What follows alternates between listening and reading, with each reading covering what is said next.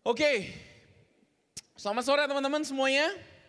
Sore, hari ini teman-teman uh, sebelum mulai mungkin teman-teman beberapa dengar ya banyak uh, what's been happening around us gitu ya, banyak yang terjadi di sekitar kita. Terutama di negara kita yang tercinta kalau teman-teman dengar banyak tiktokers gitu ya, selain kamu nanya ya kan, selain itu gitu ya teman-teman.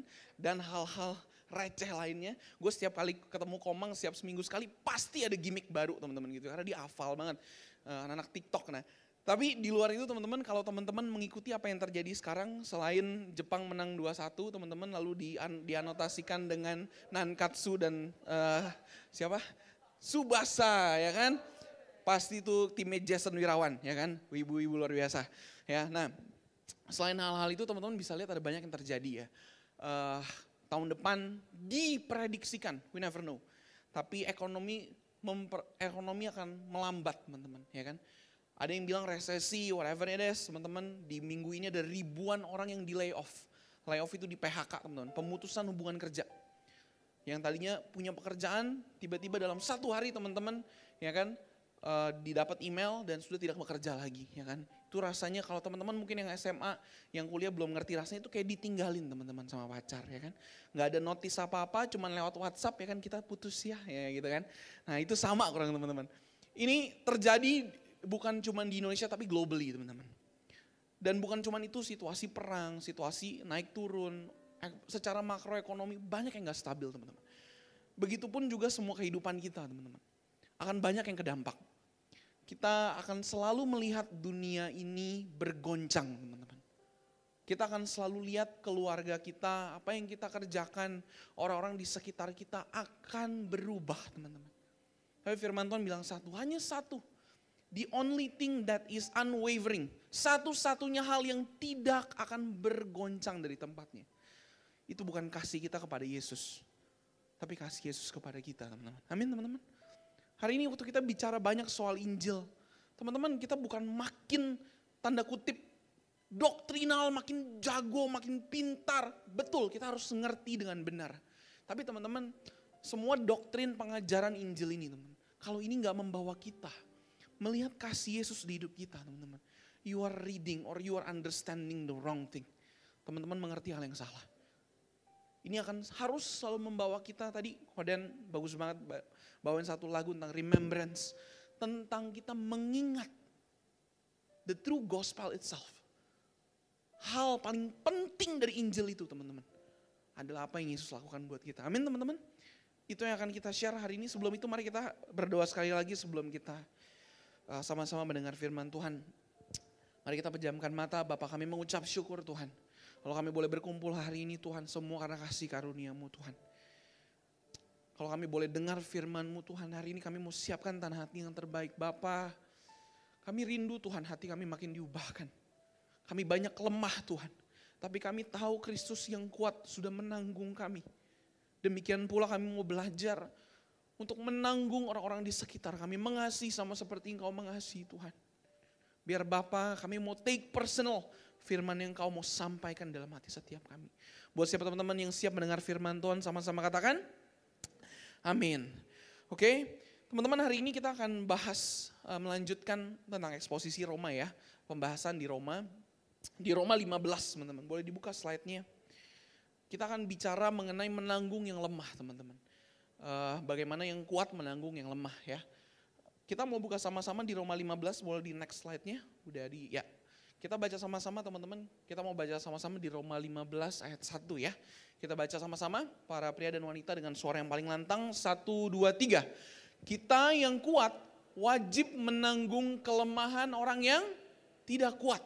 Dan janganlah kita mencari kesenangan kita sendiri. Teman-teman kalau ingat dua minggu yang lalu, Kak David Basuki bawain tentang Roma 14 teman-teman. Bagaimana ceritanya, sedikit backgroundnya teman-teman. Di masa Paulus tulis surat Roma, waktu itu ada dua pemisahan, ada dua grup teman-teman. Yang pertama adalah grup orang-orang yang bukan Yahudi. Yang satu lagi adalah grup orang-orang Yahudi teman-teman. ya Mungkin teman-teman udah berkali-kali dijelasin orang Yahudi singkatnya orang-orang ini adalah orang-orang keturunan asli teman-teman ya kan. Dari Abraham mereka memegang perjanjian lama. Mereka begitu kental dengan pengajaran-pengajaran Torah atau perjanjian lama. Disiplin-disiplin ya kan. Tapi orang-orang non Yahudi ini ya kan. Di lain sisi adalah orang-orang yang nggak ngerti teman-teman. Apa itu sabat, apa itu sunat dan lain sebagainya. Tapi dua grup ini teman-teman sama-sama mendengar berita keselamatan tentang Tuhan. Dan dari dua grup ini bersama-sama ada yang percaya teman-teman. Nah ketika mereka berdua percaya Yesus teman-teman. Yang terjadi ada satu hal yang terjadi teman-teman.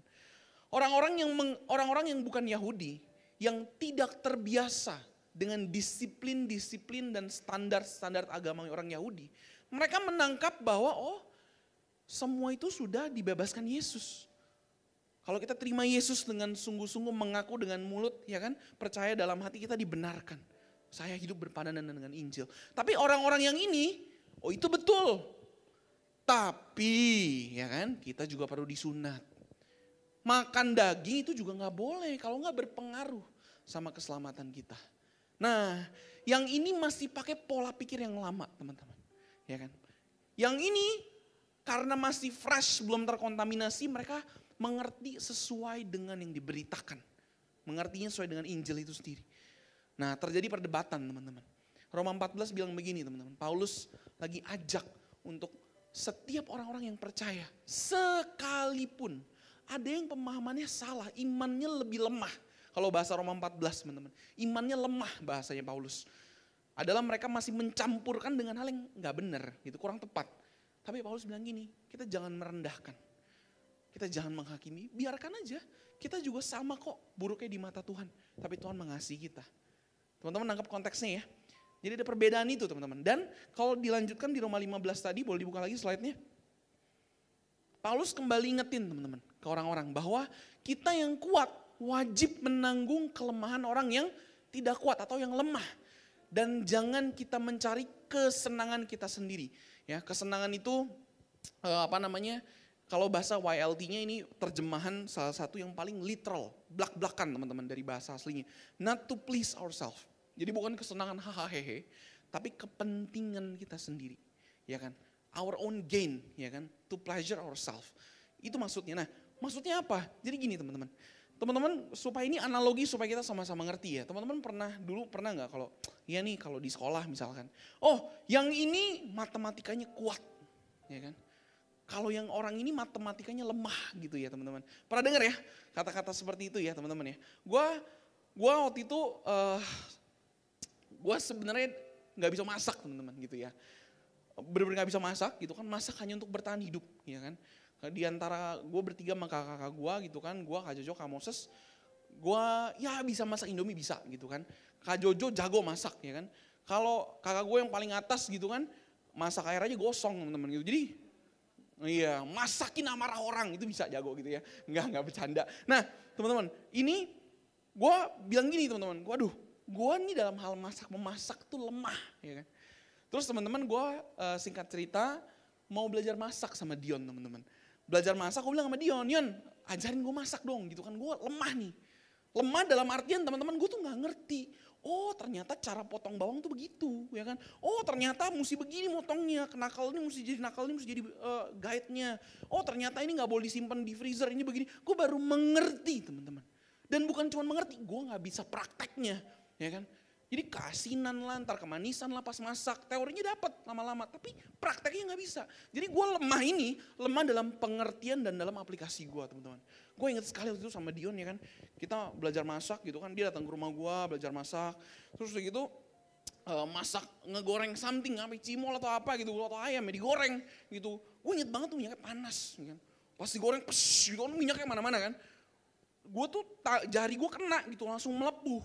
Ya kan, bilang terus gue bilang Yon lu gak kenapa-napa tuh? Jari gue melepuh loh ini. Udah udah pakai es batu. Dia bilang gue gak kenapa-napa. Emang panas ini kualinya? Dia bilang emang panas?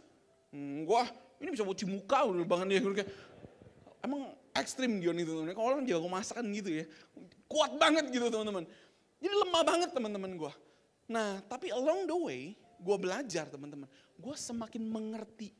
Oh ya kan dulu gue dengan confidentnya lagi, Yon kita masak ayam medium rare ya kan, Wih, keren banget, odong banget itu sebenarnya teman-teman ya kan. Gue baru mengerti, ternyata Dion baru jelasin. Beda teman-teman, orang yang cuma mengerti, ya kan. Orang yang cuma mengerti aplikasi tapi nggak ngerti teori itu juga ngaco, hati-hati. Nah ini Dion bisa jelasin, fit nggak bisa. Bakteri itu kalau di ayam bisa masuk, kalau di daging itu cuma 2 cm, kalau dibakar aman. Oh gitu. Jadi dia bisa dengan yakin teman-teman. Kenapa? Karena dia punya Dion punya pengertian dan punya experience mempraktekkan itu sangat kuat. Ya. Nah kalau kita lihat next definisi lemah ini teman-teman kalau bisa disimpulkan ini, orang yang lemah yang dimaksud Paulus adalah lemah dalam pengertian dan pengaplikasian dari Injil, teman-teman. Ya. Jadi kita bukan cuman harus kita harus mengerti dan juga mengaplikasikan. Kalau cuman salah satu bahaya, teman-teman. Orang yang mengerti, yang kalau orang tidak mengerti dan tidak mengaplikasikan, itu udah pasti kacau, teman-teman, ya kan? Ada orang yang mengerti dan mengaplikasikan, itu pasti bagus. Tapi ada orang yang mengerti tapi tidak mengaplikasikan. Pasti teman-teman, hidupnya penuh dengan kritik, pengetahuan, ya kan. Tapi kalau lu lihat hidupnya, lu nggak bisa lihat Kristus hidup dalam dirinya. Tapi kalau orang mengerti teman-teman, tapi nggak mempraktekkan, akhirnya jadi filosofi teman-teman. Ya kan? Nah ini, dan yang mengerti tapi banyak praktek, ya kan? Akhirnya jadi apa teman-teman? Jadi karismatik, ya kan? jadi banyak pakai pengertian sendiri, ya kan? pokoknya perasaan gue gitu ya. Nah ini sama teman-teman. Yang dimaksud lemah di sini, boleh balik ke slide-nya. Nah orang-orang yang lemah ini teman-teman ada satu filosofer dan juga uh, scholar dari uh, Hebrews, dia bilang gini, ada beberapa ciri yang dia lihat gitu kan. Yang pertama has but little light and knowledge in the truth of gospel. Punya pengertian tapi sebenarnya nggak dalam tentang apa itu Injil dan Yesus buat hidup saya. Yang kedua teman-teman, influence more by affection than principles.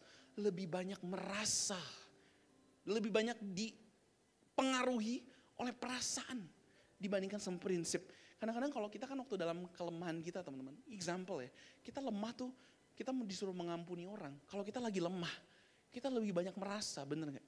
Gue gak bisa ampuni orang itu. Habisnya dia resek, kurang ajar, dia deserved. Itu affection. Tapi kalau Injil bicara prinsipal teman-teman. Kita mengampuni karena Yesus mengampuni kita. Ya. Yang ketiga dia bilang apa? Very little ability to distinguish truth from error teman-teman. Kecil sekali kemampuannya untuk bisa bedain ini tuh salah atau benar sih gitu kan. Santai aja ngelakuin kesalahan-kesalahan, ngelakuin dosa. Kayak gak ada ngerasa guilty teman-teman. Itu bahaya loh. Itu lemah imannya artinya kita. Dan terakhir fluctuating and unsettled principles. Prinsipnya bergoyang-goyang. Ya, hari ini ngomong A, besok ngomong B ya kan? Tergantung feelingnya lagi gimana. Nah, Paulus lagi address bahwa kita yang kuat wajib menanggung orang-orang yang lemah. Orang-orang ini bukan orang-orang tidak percaya. Ini specifically orang-orang yang percaya, teman-teman. Ya. Nah, ini juga sama. Teman-teman, semua kita pernah ngalamin di masa ini, benar nggak teman-teman? Termasuk gua, termasuk Kak Kevin, siapa pun. Kita semua pernah dalam kelemahan-kelemahan kita. Even Paulus ngomong, ya kan? apa yang aku kehendaki, aku nggak lakukan. Tapi yang aku tidak kehendaki, ini yang berdosa nih, yang gak benar, aku malah lakukan. Dia bilang begitu teman-teman. Itu kelemahan kita sebagai manusia. Ya kan? Nah tapi teman-teman ingat gak? Di dalam masa-masa kelemahan kita, ada orang-orang yang kuat yang menanggung kita. Ada orang-orang yang mengasihi kita. Entah pemurid kita, orang tua kita, teman-teman komsel kita, teman-teman. Berapa banyak dari sini teman-teman sadar nggak? Ada orang-orang yang Tuhan sudah tempatkan di hidup kita untuk mengasihi hidup kita. Teman-teman, gue mau remind, waktu kita di dalam kondisi lemah teman-teman. Yesus nggak pernah ajarin untuk jadi sok kuat. Dia ajarin kita untuk jujur apa adanya. Even Yesus kasih teladan. Waktu dia sedih dia nangis. Waktu dia stres dia nggak mau disalib dia bilang Bapak kalau bisa lalukan cawan ini daripadaku. Dia ngomong hal yang sama teman-teman, dia jujur. Tapi teman-teman, yang menarik adalah dia berserah. Sama dengan kita teman-teman. Hari ini berapa banyak kita sama pemimpin-pemimpin kita, sama orang-orang di sekitar kita yang kita tahu mereka don't have any malicious intent. Mereka nggak punya niat jahat sama kita. Tapi kita nggak pernah tanggapin mereka, ghostingin mereka, jawab seadanya aja. Bahkan ngomongin di belakang tanpa ngomong di depan selalu berasumsi yang buruk. Dan yang lebih parah lagi berasumsi yang buruk nggak diomongin, diomongin ke mana-mana. Ya kan? Berapa banyak dari kita teman-teman yang kita ungrateful. Gue mau kita baca sama-sama teman-teman bukan di Ibrani 13 ayat 17. Ibrani 13 ayat 17. Ibrani 13 ayat 17. Kita baca sama-sama di depan, 1, 2, 3. Taatilah pemimpin-pemimpinmu dan tunduklah kepada mereka. Sebab mereka berjaga-jaga atas jiwamu. Sebagai orang-orang yang harus bertanggung jawab atasnya. Dengan jalan itu mereka akan melakukannya dengan gembira. Bukan dengan keluh kesah. Sebab hal itu tidak akan membawa keuntungan bagimu.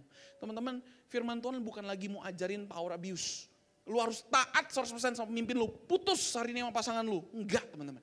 Ya. Atau pindah kerjaan. Harus taat. Pindah ini. Enggak. Teman-teman kalau ada yang seperti itu lapor. Gitu kan dijitak sama Kak Kevin gitu kan. Kadang kalau Kevin yang kayak gitu dijitak di sendiri teman-teman gitu kan. Nah ini teman-teman kita di sini orang-orang perhatiin deh orang-orang di sekitar kita terutama gue nggak bisa jamin di luar sana tapi gue sangat percaya di dalam teman-teman di Abayut at least Orang-orang yang hari ini memimpin kita, pemurid-pemurid kita. Teman-teman, they don't have any malicious intent. Mereka gak punya niat jahat sama kita. Perbedaan pasti bisa, kesel-keselan bisa jadi, namanya juga manusia, bener gak teman-teman? Tapi mereka berdoa berjaga-jaga atas jiwa kita.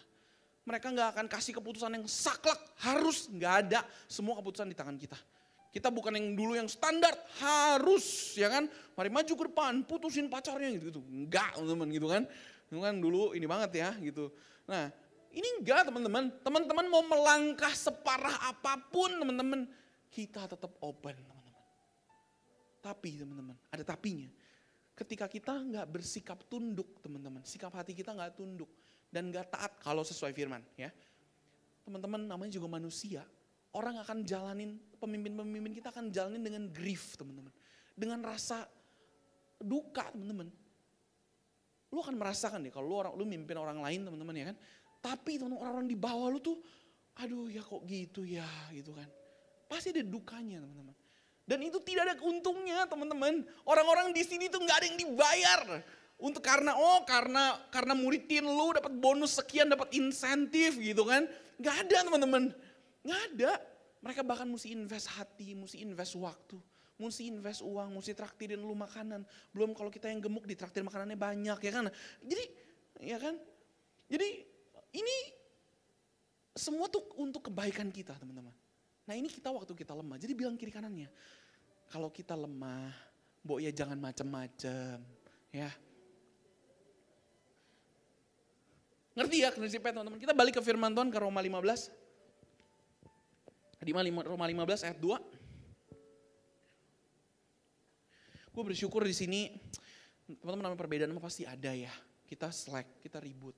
Tapi gue bersyukur ada orang-orang, at least di Abayut gue melihat orang-orang yang begitu selfless gitu teman-teman. Teman-teman mungkin yang seumuran-umuran gue gitu yang 94 ke atas, pasti ketemu sama Kak Jojo Ciputu, ya kan ketemu sama Kevin dan lain-lain, kita aduh gue merasakan bahwa orang-orang tuh invest tuh mereka begitu selfless gitu teman-teman. Dan hari ini kalau kita pay it forward, ada orang-orang yang hari ini mungkin generasi gue mimpin ke bawah gitu ya. Itu karena kita lihat ada teladan nyata teman-teman. Kristus itu juga mengasihi kita lewat orang-orang di sekitar kita. Amin teman-teman. Kita balik ke Roma 15 teman-teman. Uh, ayat 2 kita baca sama-sama. Udah dari uh, depan. 1, 2, 3. Setiap orang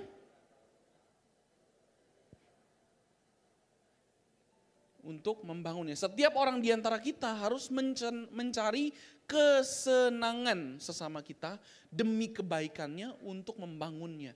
Teman-teman ini kalau dibaca sekilas ini bisa salah arti. Jadi people pleaser. Kita cari kesenangan semua orang ya kan, menyenangkan semua orang. Bukan teman-teman. Teman-teman mesti ngerti konteksnya. Konteks belakangnya dia bilang untuk membangunnya. Tujuannya adalah untuk membangun orang. Dan yang dimaksud menyenangkan orang di sini bukan ngejilat orang teman-teman. Ya kan, apa aja diiyain, yang salah dibenerin, oh apa-apa dikasih VIP treatment, bukan. Tapi yang dimaksud menyenangkan di sini teman-teman, mencari kesenangan sesama kita adalah kita mementingkan kepentingan orang lain di atas kita. Ya, ini Ini kalau teman-teman baca gramatikanya sama dengan yang Paulus ajarin di 1 Korintus 9 dan juga Yesus pakai teman-teman. Barang siapa ya kan apa namanya aku sama orang Yahudi dan juga aku mementingkan kepentingan orang lain di atas. Yesus mementingkan kepentingan. Nah ini sama teman-teman gramatikanya. Jadi uh, ini yang kita perlu lihat teman-teman.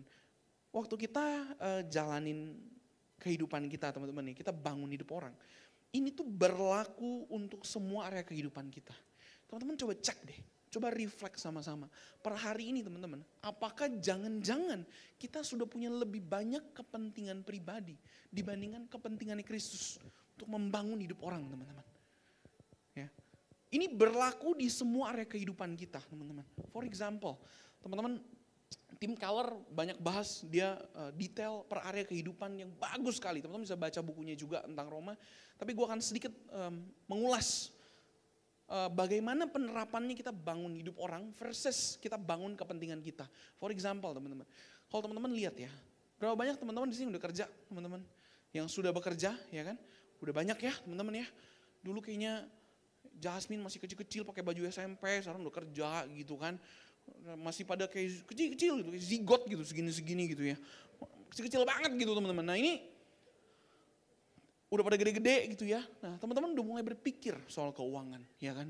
Dengan semua keuangan dan kekhawatiran yang ada terutama biasanya bukan terutama biasanya cowok-cowok ya kan? Nanti gimana nih kak? Ya kan? Masuk masa pernikahan mikirin mikirin mau beli aset beli rumah beli apartemen gitu kan? Nanam saham aduh taruh di kripto 1,6 billion dolar baru hilang dari eh, kripto tuh kemarin. Menguap gitu kan? Kayak cinta kungkung. Wes nggak ngagung nggak nggak nggak bercanda kung. Jadi um, apa? Teman-teman, dunia ini teman-teman, kalau teman-teman lihat ya, dunia ini dia endorse, dia membawa kita untuk ayo cari kepentingan lu tentang keuangan. Oh ya, be financial independent, 30 before 30, benar nggak teman-teman? Ya kan? Kalau bisa, oh, kata siapa umur 25 belum jadi business manager, ya kan? Ya, eh nggak salah ini jadi konten ya salah salah. Uh, apa? Uh, teman-teman umur segini belum punya apa, belum punya belum punya tiga digit di dalam rekening. Kita diajarkan untuk cari kepentingan kita, teman-teman. Ya kan? Padahal kalau teman-teman baca firman Tuhan dengan seksama, bukan manusia yang jamin kita. Semua itu teman-teman, financial independence, keuangan, security dalam uang, itu semua dicari bangsa-bangsa yang tidak mengenal Allah. Tetapi kamu Bapamu tahu bahwa kamu memerlukan, bukan mengingini teman-teman ya, memerlukan semuanya itu. Tetapi carilah dahulu dan kerajaan Allah, kerajaan Allah dan kebenarannya teman-teman. Dia bawa kita untuk melihat ada kepentingan yang lebih besar dan He, Father has already taken care of you, teman-teman. Bapa take care of you, teman-teman. Takes care of you. Nah ini teman-teman, kalau kita lihat ya, bahkan teman-teman, kalau teman-teman baca di 2 Korintus 8, jemaat di Makedonia waktu pertama-tama berdiri, mereka tuh miskin secara aset. Ya. Kan? Tapi teman-teman, karena mereka melihat, ya ampun, Yesus mati buat hidup kita. Ada saudara-saudara kita yang susah. Mereka memberi dalam kemiskinan.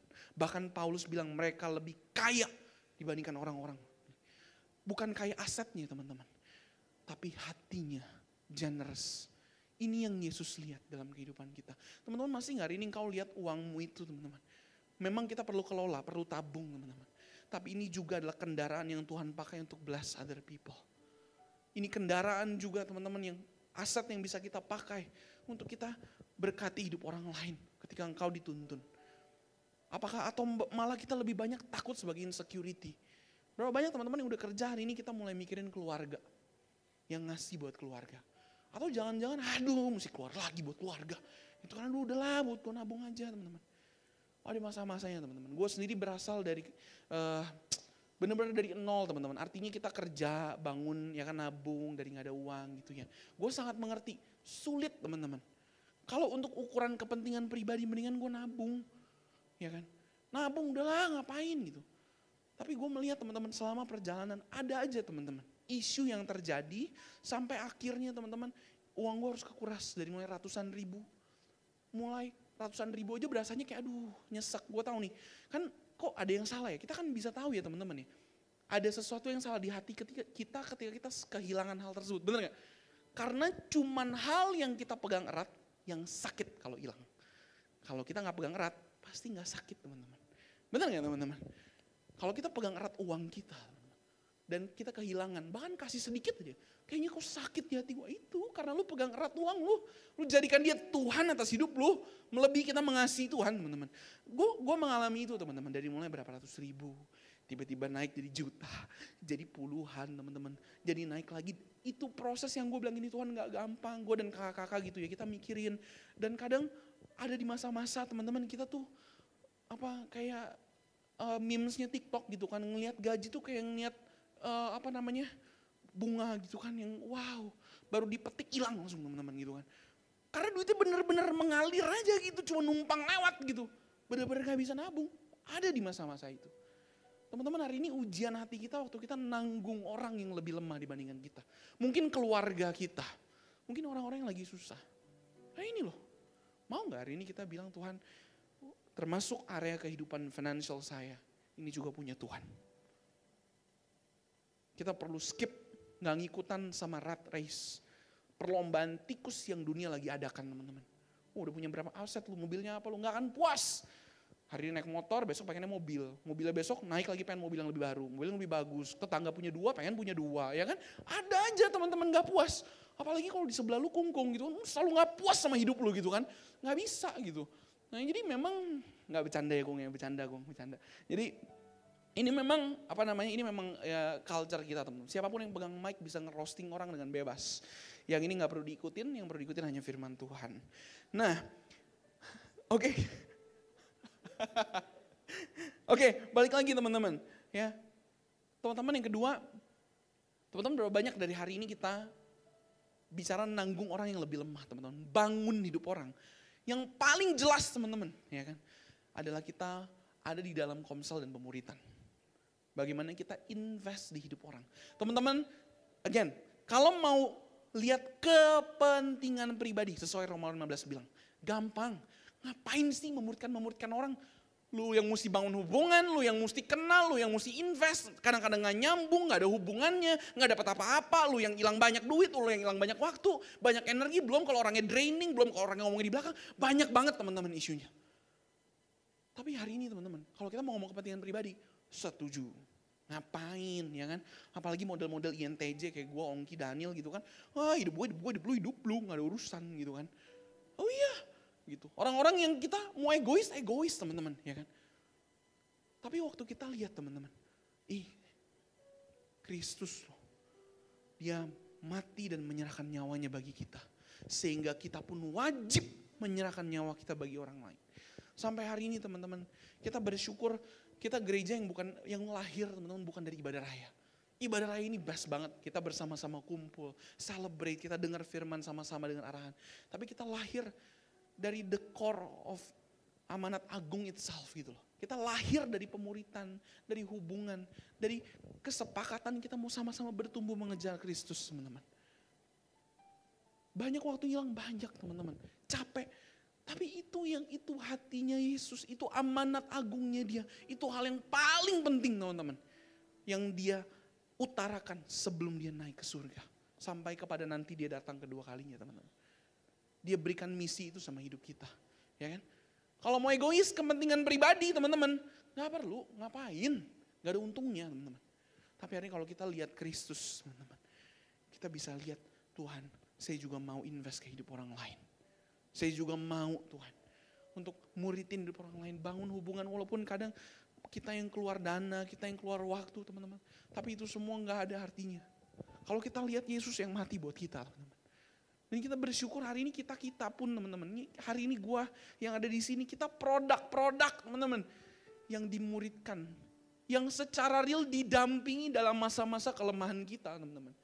Jangan pikir kita orang-orang yang kuat, yang bisa jalanin semuanya. Uh, tiba-tiba super power. Khotbah enggak. Kita orang-orang yang diberikan kesempatan untuk jatuh dan kita diajak bangun. Kan lu nggak tahu waktu kita lagi di dalam masa kelemahan kita. Orang-orang di sekitar kita bantu kita. Doain kita. Demikian juga teman-teman. Makanya hari ini kita pun gua sama Rizka. Kita bilang kalau ada orang-orang yang memang kita tahu kita mau kita mau habis-habisan. Di tengah semua kesibukan kita. Teman-teman ngomongin sibuk gak akan ada habisnya. Waktu kita akan selalu sibuk.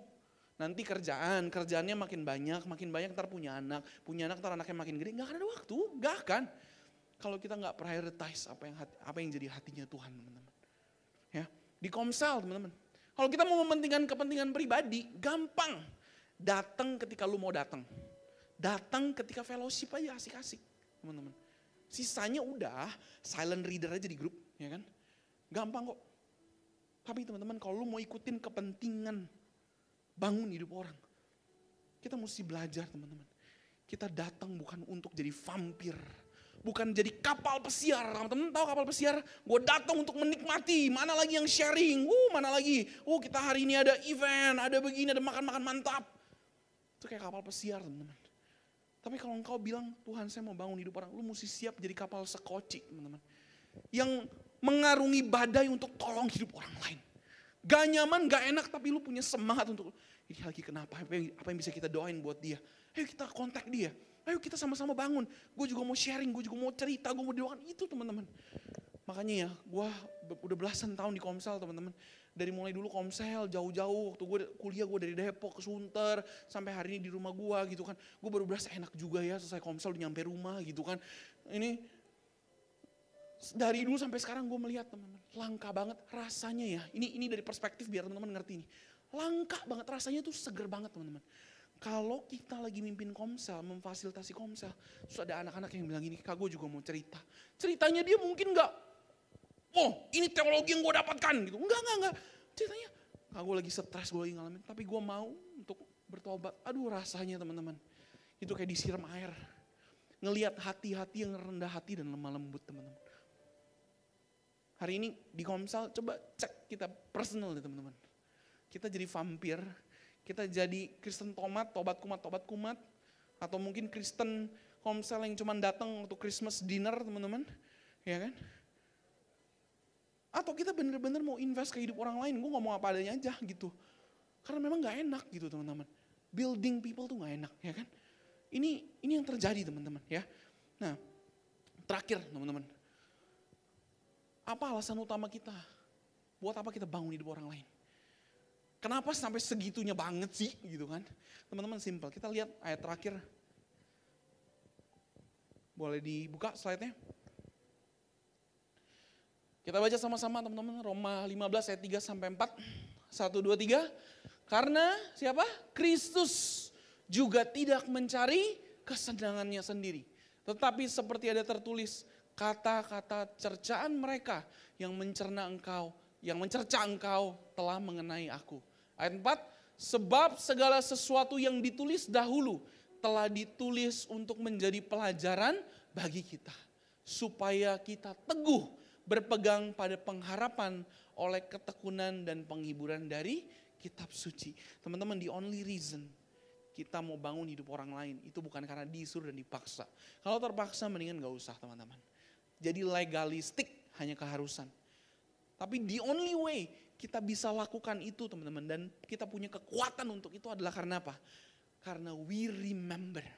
Kita mengingat bahwa Kristus pertama-tama dia tidak mencari kepentingannya sendiri. Waktu dia di uh, doa itu teman-teman, dia dia bilang pada bapak gitu ya, bapak kalau cawan ini boleh lalu daripada aku, please laluin aja. Tapi kalau ini kehendakmu, biar kehendakmu yang terjadi. Dia tahu itu berat teman-teman. Tuhan Yesus tahu berat di salib tapi dia mau jalani itu. Dia nggak cari kepentingannya dia. Dia berikan nyawanya. Bahkan Filipi, Filipi 2 dia bilang gini, dalam ketuhanannya dia mengosongkan dirinya. Dan taat sampai mati di kayu salib teman-teman. That's why teman-teman hari ini kalau kita lihat ya. Kenapa kenapa membangun orang itu jadi salah satu metrik ukuran simple. Karena gini teman-teman. Tidak mungkin orang yang sungguh-sungguh teman-teman mengerti Injil, yang sungguh-sungguh teman-teman menerima Yesus di dalam hatinya. Sungguh-sungguh dia mengingat apa yang Yesus lakukan buat hidupnya. Dia tidak mau menanggung orang lain. Dia tidak mau bangun hidup orang lain. Tidak mungkin teman-teman. Ya, Gue kasih ilustrasi teman-teman. Ada satu anak komsel kita dia kedokteran lagi koas ditempatkan di stase di rotasi gitu. ya. Kalau dokter kan di rotasi waktu dia uh, koas gitu kayak intern. Uh, satu kali ditempatkan di bagian forensik. Forensik ini adalah bagian yang apa namanya ngecek gitu kan, ini mayatnya kenapa nih meninggalnya gitu. Nah satu kali di bagian forensik ini dia ke bagian ada kasus perkara teman-teman. Perkara yang mau dicek gitu kan, mau divisum, mau dilihat, ini mayatnya benar nggak terjadi apa gitu ya. Tapi mayatnya udah dikubur teman, udah dua minggu. Jadi mau nggak mau dokter ini ngegali kubur ya kan. Bikin film horor teman-teman, nggak bukan. Jadi dia gali kubur teman-teman untuk angkat itu mayat teman-teman. Dia cerita udah pakai masker berlipat-lipat jadi masker, dikasih kopi, dikasih masker lagi, dikasih fresh care, dikasih masker lagi teman-teman ya kan. Tapi pas buka mayatnya, teman buka peti matinya mayat itu mayatnya udah ngegelembung gas gitu gitu, pes, gitu kan. Baunya tetap naujubillah bin jahlik teman-teman ya kan. Parah banget dia bilang mau muntah gitu kan, bener-bener keinget. Dan sampai sekarang gitu dia bilang, sampai sekarang kak, kalau gue inget itu gue mau muntah rasanya. Dan gue gak mau, setiap kali gue inget, gue gak mau lagi di situ, gue gak mau lagi, gue gak mau lagi, gue gak mau ulang lagi. Setiap kali gue inget lagi tuh, waduh udah enak, jijik.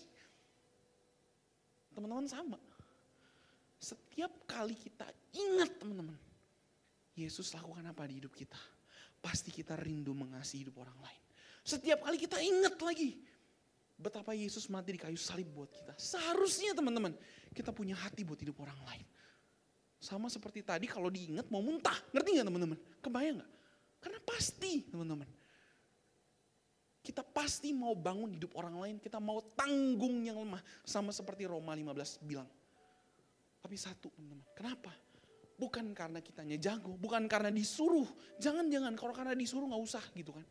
Tapi karena kau tahu Kau sadar dalam hatimu yang terdalam. Kita ini udah ditanggung Kristus. Masa sih kita muridin orang aja gak mau? Masa sih kita bangun hubungan orang gak mau yang kita urusin cuma hidup kita mulu. Tabungan kita udah berapa? Mau jalan-jalan ke mana? Gak dibawa mati teman-teman. Nah ini yang kita mesti sama-sama bertobat. Amin teman-teman. Satu terakhir teman-teman tim profetik boleh maju ke depan. Slide yang terakhir boleh di show. Timothy Keller bilang begini teman-teman. Kasih Kristus melalui karyanya di kayu salib, Injil adalah dasar perspektif, dorongan dan kekuatan untuk kita menanggung dan membangun hidup orang lain. Kita baca sama-sama yuk. Satu, dua, tiga. Kasih Kristus melalui karyanya di kayu salib. Injil adalah dasar, perspektif, dorongan dan kekuatan untuk kita menanggung dan membangun hidup orang lain. Teman-teman hari ini kita mau sama-sama lihat dari dua perspektif. Kalau kita hari ini ditanggung, kita diinvest, dibangun oleh orang-orang di sekitar kita. Be grateful teman-teman. Datanglah dengan penuh ucapan syukur.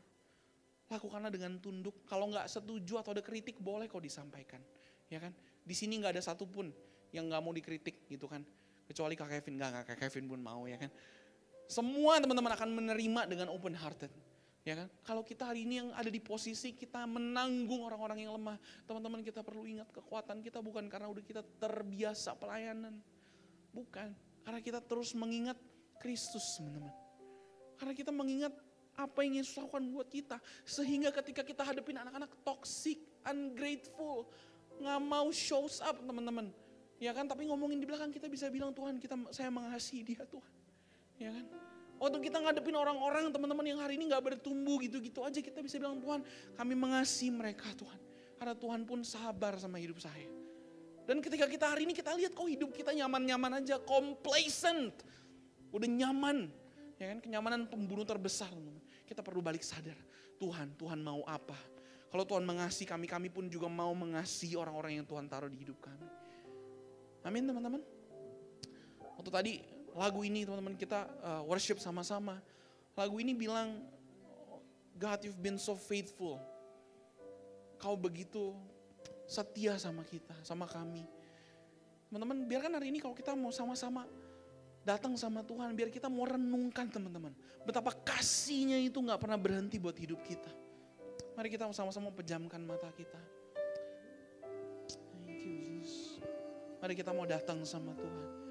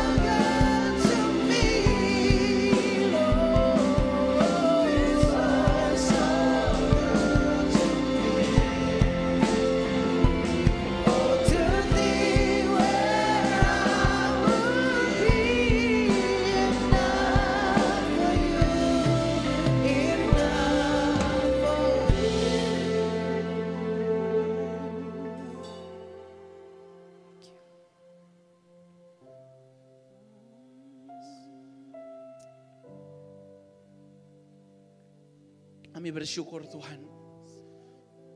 Kalau dalam kelemahan kami Tuhan, Engkau mengasihi kami bukan saat kami kuat, tapi saat kami jatuh di dalam dosa dan kami lemah Tuhan. It's all because of your faithfulness to us. It's all because your faithfulness towards us. Terima kasih Bapak. Mari hari ini teman-teman. Bolehkah dalam waktu-waktu ini kita boleh merenung. Kita boleh self-reflect. Apakah hari-hari ini kita udah jadi orang-orang ketika kita ditanggung. Kita bisa lihat ada maksud baik dari orang-orang yang menanggung dan bangun hidup kita. Atau kita lebih banyak menjadi orang-orang yang membuat pemimpin-pemimpin kita ada di dalam grief, rasa sakit yang gak enak. Mulai kita reflect hari ini teman-teman. Apakah hari ini kita masih lihat ada kepentingan Kristus lebih besar dibandingkan kepentingan pribadi kita. Dalam keuangan kita, dalam keluarga kita, dalam kita invest ke hidup orang lain. Bapak, selidiki hati kami Tuhan. Biar kami boleh lihat semua ini kalau kami boleh lakukan. Itu karena Engkau Tuhan. Mari teman-teman kalau Engkau bilang hari ini Tuhan, saya mau Tuhan kembali kepada hatimu Tuhan saya mau Tuhan untuk melihat ada hati yang mau membangun hidup orang lain. Yang gak egois sama kepentingan diri sendiri Tuhan saya mau Tuhan. Saya gak mau ketrap di dalam pemikiran-pemikiran dan apa yang dunia ini tawarkan. Tapi saya mau Tuhan untuk belajar mengasihi dan membangun orang-orang yang Tuhan taruh. Bolehkah teman-teman tanpa lihat kiri kanan taruh tanganmu di atas dadamu. Hari ini biar ini menjadi isi hatimu dengan Tuhan. Teman-teman gak perlu lihat kiri kanan. Ya, Tuhan kau lihat tangan-tangan yang terangkat Bapak. Kami bukan orang-orang yang mampu, kami banyak jatuh Tuhan. We've been a disappointment Tuhan. Kami banyak mengecewakan Engkau. Tapi kami sadar kalau hari kami kembali Tuhan. Kami melihat it's all because of you Lord. Itu semua karena Engkau Tuhan. Biar ada kasih karuniamu Tuhan buat setiap tangan-tangan yang hari ini terangkat, yang ditaruh di dadanya. Mereka bukan orang-orang yang mampu, tapi mereka orang yang mau Tuhan di dalam nama Yesus. Terima kasih Tuhan. Mari kita nyanyikan lagu ini sama-sama. Thank you Jesus, all because of you. Oh.